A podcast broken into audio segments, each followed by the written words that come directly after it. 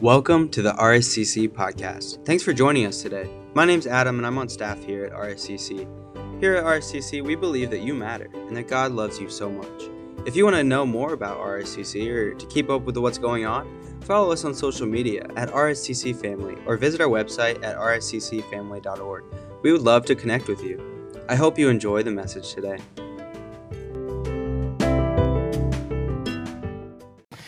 Good morning.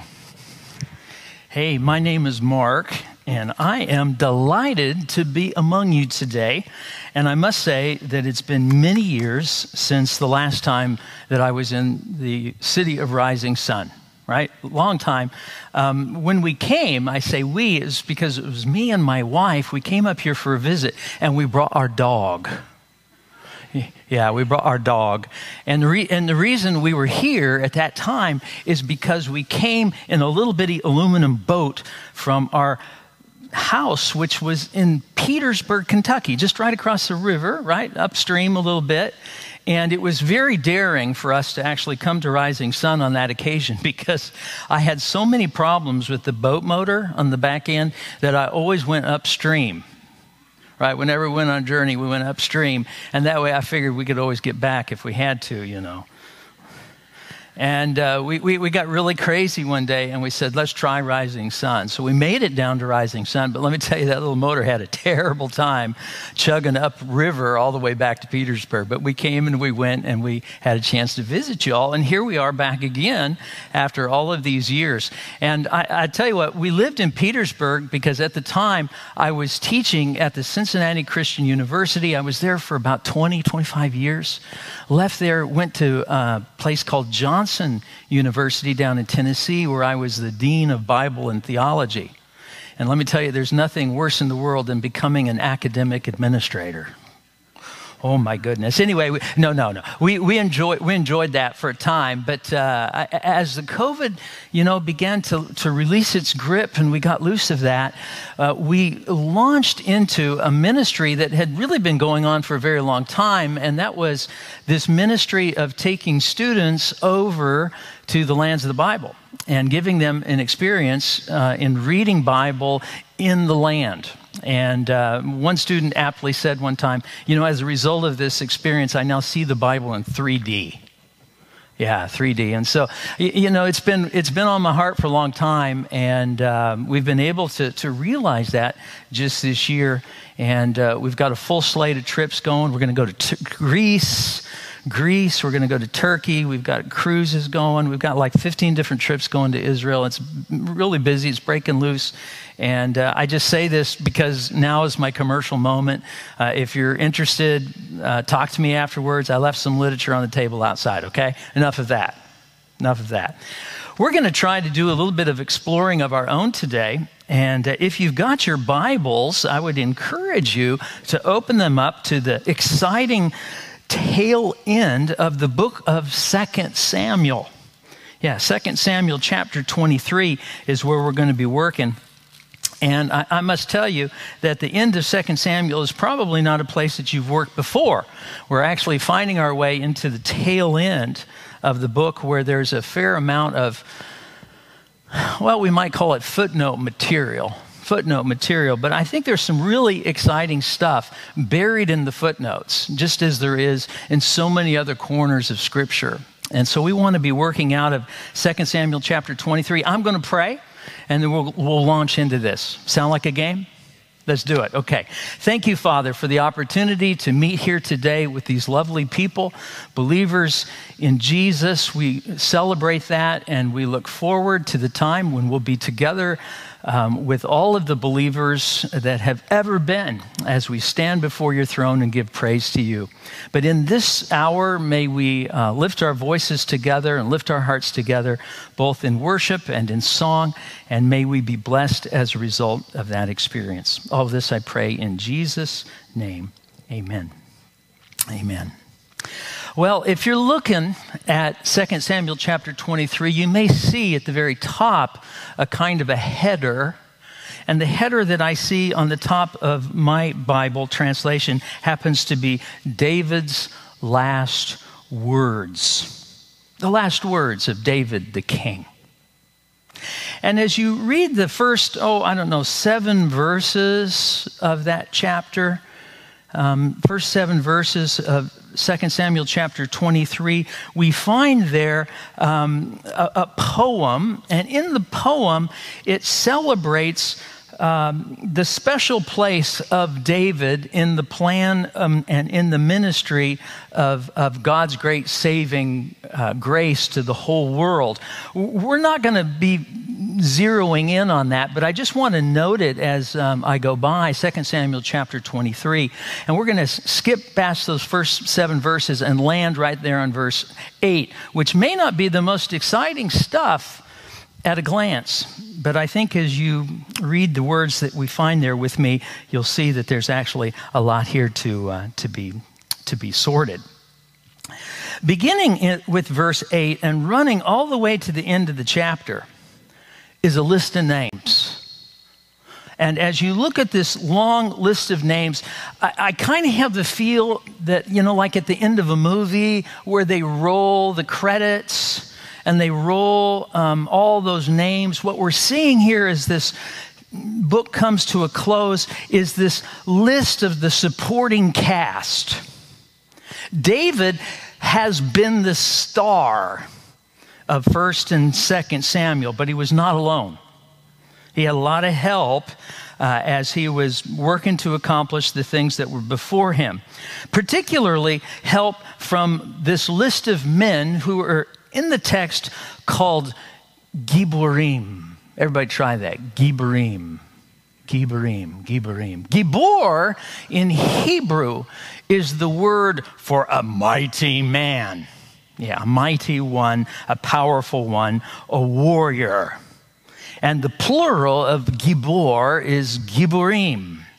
And this is how verse 8 goes. These are the names of David's Giborim, his mighty men, his mighty warriors. And because of their faithfulness, because of their loyalty to the king, and their works of service, these guys are listed here in the credits of 2 Samuel chapter 23. Now, if you go over to, to the book of Chronicles, you find a parallel uh, passage. That parallel is found in 1 Chronicles chapter 11, but we're not going to be bothered by that right now. We're trying to be focused in our comments. So we're just going to zero in on Samuel. And as you zero in and let your eye sort of just amble through the, the chapter there, you'll find some real corkers among the names. Like, for instance, a guy by the name of Hetzro. How about that? Call your dog Hetzro. Yeah. Or how about Eliphelet? That's a good name. That's a corker, too. Other names that you find here in the list are familiar. Go to the very last verse of the chapter, verse 39. Do you see that name? Who's that guy? Uriah. Uriah or Uriah, right? The Hittite. He was one of the Giborim as well. And we haven't got the time to tell his story or the story of all the other mighty men, or at least, you know, give attention to all of these guys, but maybe we can focus on just a few. No, maybe we can focus on just three. Because of all of the mighty men that are listed here in this chapter, there were three that were the mightiest. They were like the, the cream of the cream. They were the top of the line guys. And we meet the first of them there in verse 8. And his name is what? Can you see it there, verse 8? His name is, yeah, you're saying, how do you pronounce that thing? His name is Yoshev Bashebet. Try it. Yoshev Bashebet. Yeah, Yoshev Bashebet. And Yoshev Vashebet, if you translate that over into English, it might come out something like this the ambusher. the ambusher. I come from the state of Oregon. And if Yoshev Bashebet came from the state of Oregon, we would call him the bushwhacker. Yeah, the bushwhacker. He was chief of the three. And what is he remembered for? Well, keep reading. What's it say there? It says that he raised up his spear over against 800 men. that were slain at one time. Talk about a hard day at the office. Yoshev Bashevet, the bushwhacker, the first of the three. Who's the second? Oh, you find him down in verse 9. See it there? What's his name? There in verse 9. His name is Elazar. Yoshev Bashevet and Eleazar. Now, the name Elazar is not as hard as the first one. The name Elazar means something like El or God helps. God helps. Elazar. And what is Elazar remembered for? Well, you can read it there if you keep looking, verses 9 and 10. As the Israelites retreated from before the Philistine army, it says here that Eleazar stationed himself. I love this term that's used right here. It says, he stood his ground. And I want you to put that term or that phrase into your pocket, and we're going to come back to it. But you hang on to it for just a second. And in the second, notice what Eleazar is hanging on to. Look there at verse 10 first part of the verse, it says, But he stood his ground and struck down the Philistines until his, love this stuff, until his hand grew tired and it froze to the sword. Wow, froze to the sword. have, have you ever hung on to something so tightly for such a long time that even when you wanted to let go, you couldn't? Yeah, that's like me when I was teaching my daughter to drive. Oh dear, oh dear, oh dear, no dear. Eleazar stationed himself and he hung onto the sword. And it says here in the text that the Lord honored his action. So who do we got? We got Yoshev Bashevet, the ambusher. We got Eleazar, God helps. Who's the third of the three? Well, we find his name there in verse 11. Who's the third guy? His name is Shammah. Everybody try that. Shammah. Shammah. Shammah means astonishment. Astonishment is his name. And what astonishing thing did Shammah do? Well, look what it says. Verse 11 when the Philistines, uh, I can't read that, when the Philistines gathered at a place where there was a field full of lentils, Israel's troops fled from them. But Shammah took his stand, there's that word again, in the middle of the field. He defended it and struck the Philistines down. And the Lord brought about a great victory. Like Eleazar, back in verse, what was that, nine or six or something, like Eleazar, Shammah stationed himself in a field, in a field of lentils. Wouldn't you like to know more about the bean field war? We don't know anything about it. But what we do know is what's right here in this footnote.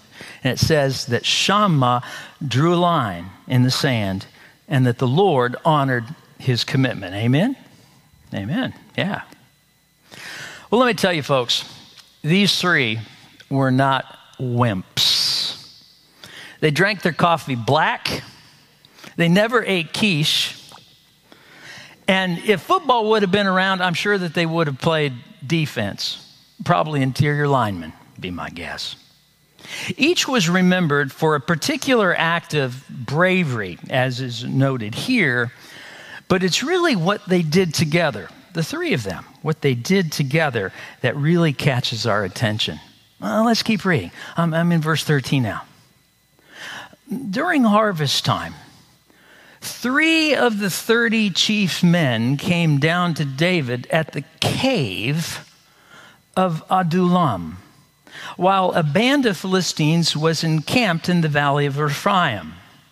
And at that time, David was in the stronghold, and the Philistine garrison was at Bethlehem. Now, I don't want you to get lost here in some of the detail. remember, this is a chapter that is full of memories. It's uh, rolling credits at the end of the story. David's memories are being recalled in his last words memories from the time after he was a shepherd, but before he became king. and the incident that we're remembering right now happened in the days when Saul was king and David was on the run. And he took refuge from Saul whenever and wherever he could. Now, at the moment, right here, we find David in a fortified cave that's named Adullam, or the Passage. That's a pretty good name for a cave. And the passage or the cave was located in the foothills of Judah, facing the coastal plain where the Philistines lived. And in this cave, David and his men were hiding. Philistines below, Saul and the Israelites above. And David and his renegade men, his Giborim, were sandwiched between these two great forces. And I say sandwiched because we read here that the Philistines were encamped near the mouth of David's cave in the valley of Rephaim. Rather than attack David frontally in this fortified place, not a good idea, they besieged it, cutting off all of David's supplies, all of his food, all of his water. And their game will starve him out, maybe even dry him out. I'm getting kind of thirsty. Are you thirsty? I'm getting a little thirsty literally between a rock and a hard place. And maybe even with a dry cistern, David had a thought. Look at verse 15. Oh, if, if someone would just bring me a drink of Bethlehem water. it's a childhood memory, you know. The water always tastes better at home, doesn't it? Yeah. There were just a few problems with David's thirsty wish. First, if we're right about the siege, the Philistines had the place surrounded. They wouldn't take kindly to folks, you know, sauntering in and out. I mean, that sort of defeats the whole purpose of the siege. Uh, second, the journey between the cave, the place where David was, and Bethlehem was very distant. And you can trace it if you open up a map, if you go over to the land and begin to feel it out with your own legs. As a bird flies, it was about 15 to 20 miles one way. So to go there and back makes for a very long marathon.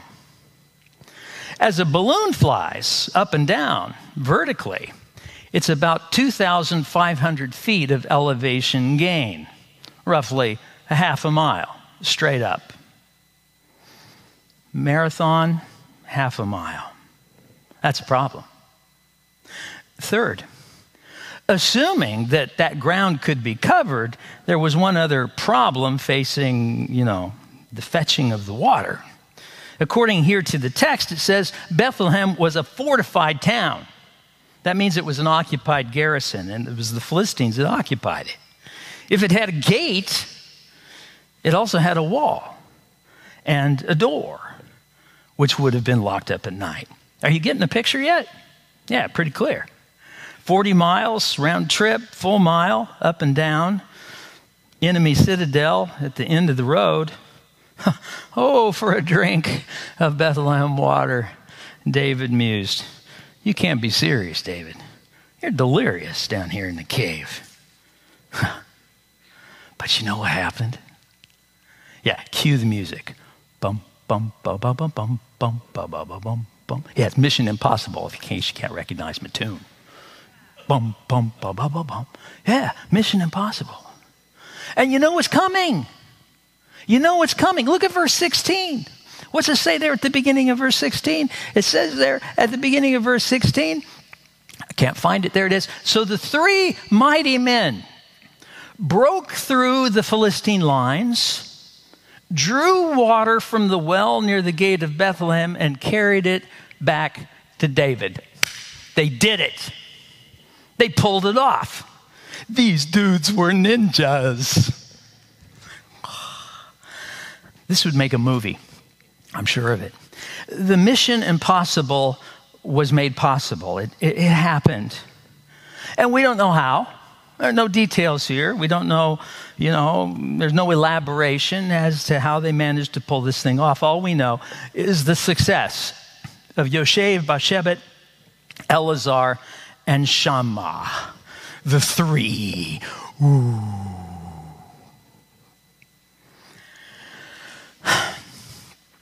You know, this short episode gives us some details into the lives of these men.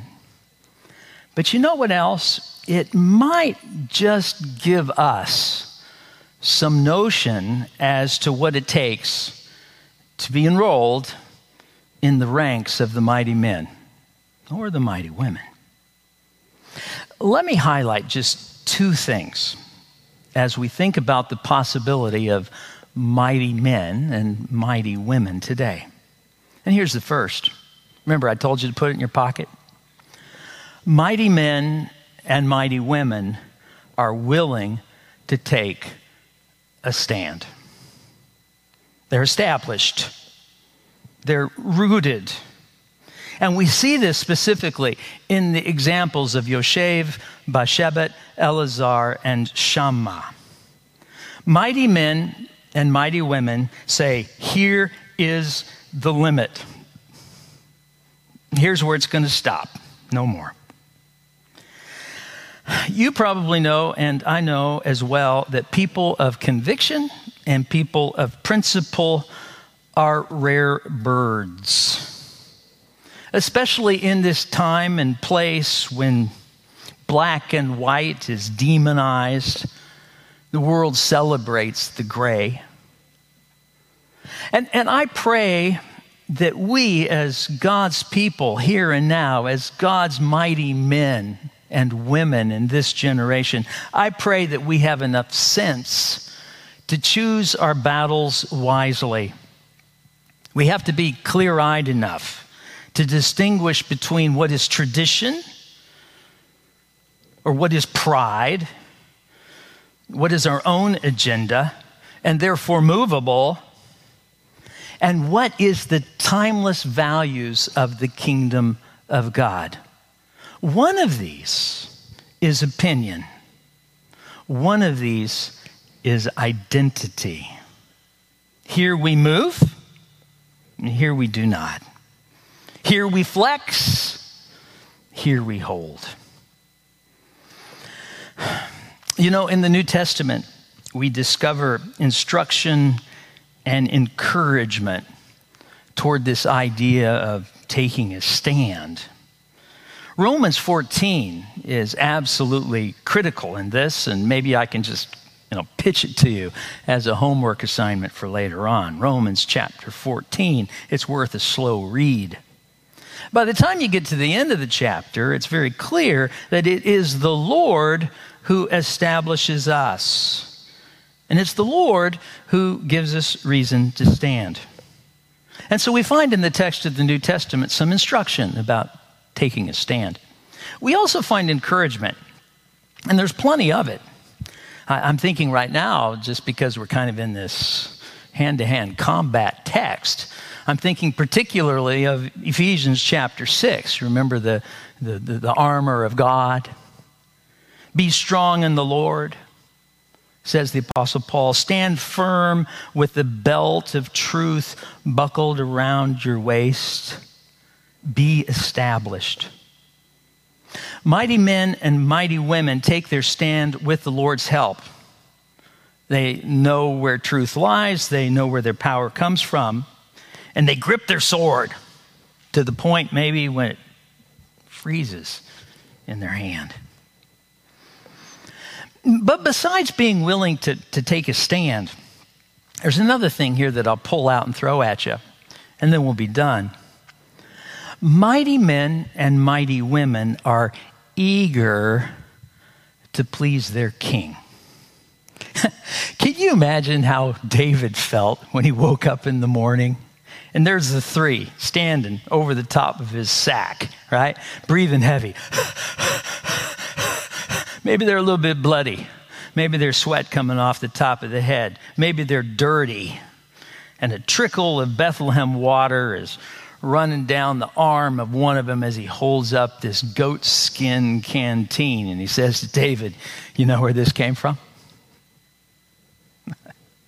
David must have been as proud as punch.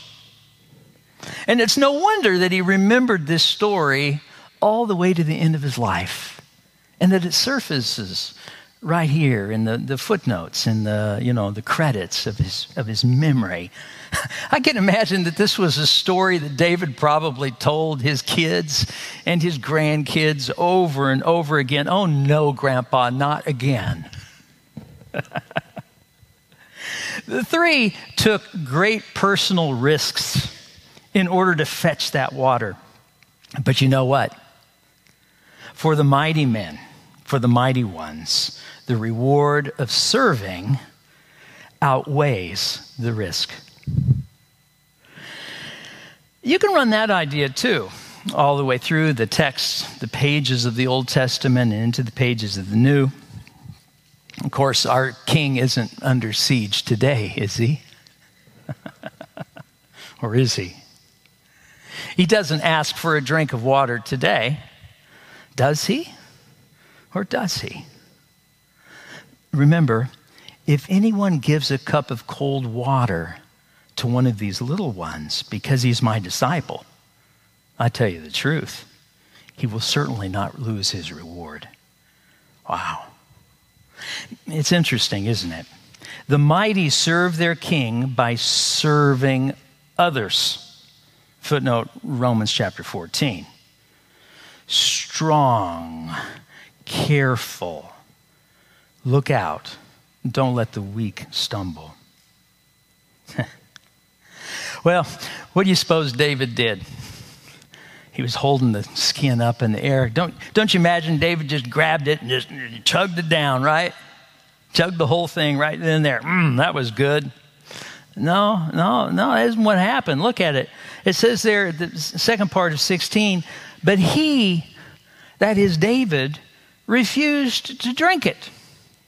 And instead, he poured it out before the Lord. Far be it from me, O Lord, to do this, he said. Is it not the blood of men who went at the risk of their lives? And David would not drink it. Now, let me tell you, this is one strange conclusion after all those risks that those men took, after all that effort, he just pours it out on the ground. Can I suggest to you something? Uh, let me suggest to you that by pouring the water out on the ground, David was not making light of their gift. No, just the opposite. The language that's actually used here suggests that this water was poured out to God as a drink offering. Sure, he was thirsty. Yeah. But he sacrificed this special gift to God because only his king was worthy of this kind of expense. Wow. We need to tie a string around this. You know, it's not recorded and we have no way of gauging it. But David must have, must have made quite an impression on the men, on the three. He was an example to that generation, the ultimate example, I suppose, in some ways, of what it means to be a, a mighty man. And it's in this context that I go in the end to the book of Psalms, if you want to go there. Look at Psalm chapter 57 or Psalm 57. It's an interesting text. If you look at the heading in Psalm 57, the small print there, it says a couple of things. It says for the director of music, blah, blah, blah, blah, blah. But notice this line it says, when he had fled That is, when David had fled from Saul into the cave. Into the cave. Huh. It's in this context that Psalm 57 may be rooted. It doesn't have all the ninja stuff of 2 Samuel, and yet it reveals the most important part of the mighty man or the mighty woman, the heart. Notice how it plays out. I read verse 1 Have mercy on me, O God, have mercy on me, for in you my soul takes refuge. And skip down to verse 7. My heart is steadfast, O God, my heart is steadfast. I will sing and make music. Awake, my soul. Awake, harp and lyre. I will awaken the dawn. I will praise you, O Lord, among the nations. I will sing of you among the peoples. For great is your love, reaching to the heavens, and your faithfulness to the skies. Be exalted, O God, above the heavens, and may your glory be over all of the earth, or perhaps all of the ground. And I can envision in my imagination the words of this psalm being pronounced as the three, along with those who were with David in the cave, looked down at a wet spot on the floor. Only God, only God is worthy of this kind of gift. Will you pray with me? We thank you, Father, for the opportunity to look into your word and to think about what it takes to be a mighty man, what it takes to be a mighty woman. And I know, Father, that we so often fall short of that mark, that we do not see ourselves um, in this way. And therefore, I pray, Father, for strength to grip our sword, to grip your truth. I pray, Father, for patience. And I pray for wisdom that we might know and we might choose our battles carefully. Thank you, Father, for the encouragement that is given to us from this text. And bless us as we strive to be your people in this time and in this place. All of this I pray in Jesus' precious name. Thanks for joining in with us today. We hope that you were blessed by this message and that you were drawn deeper in faith with Jesus. If you have any questions or want to continue the conversation, please feel free to email us at info at rsccfamily.org. Thanks for the listen and have a great day.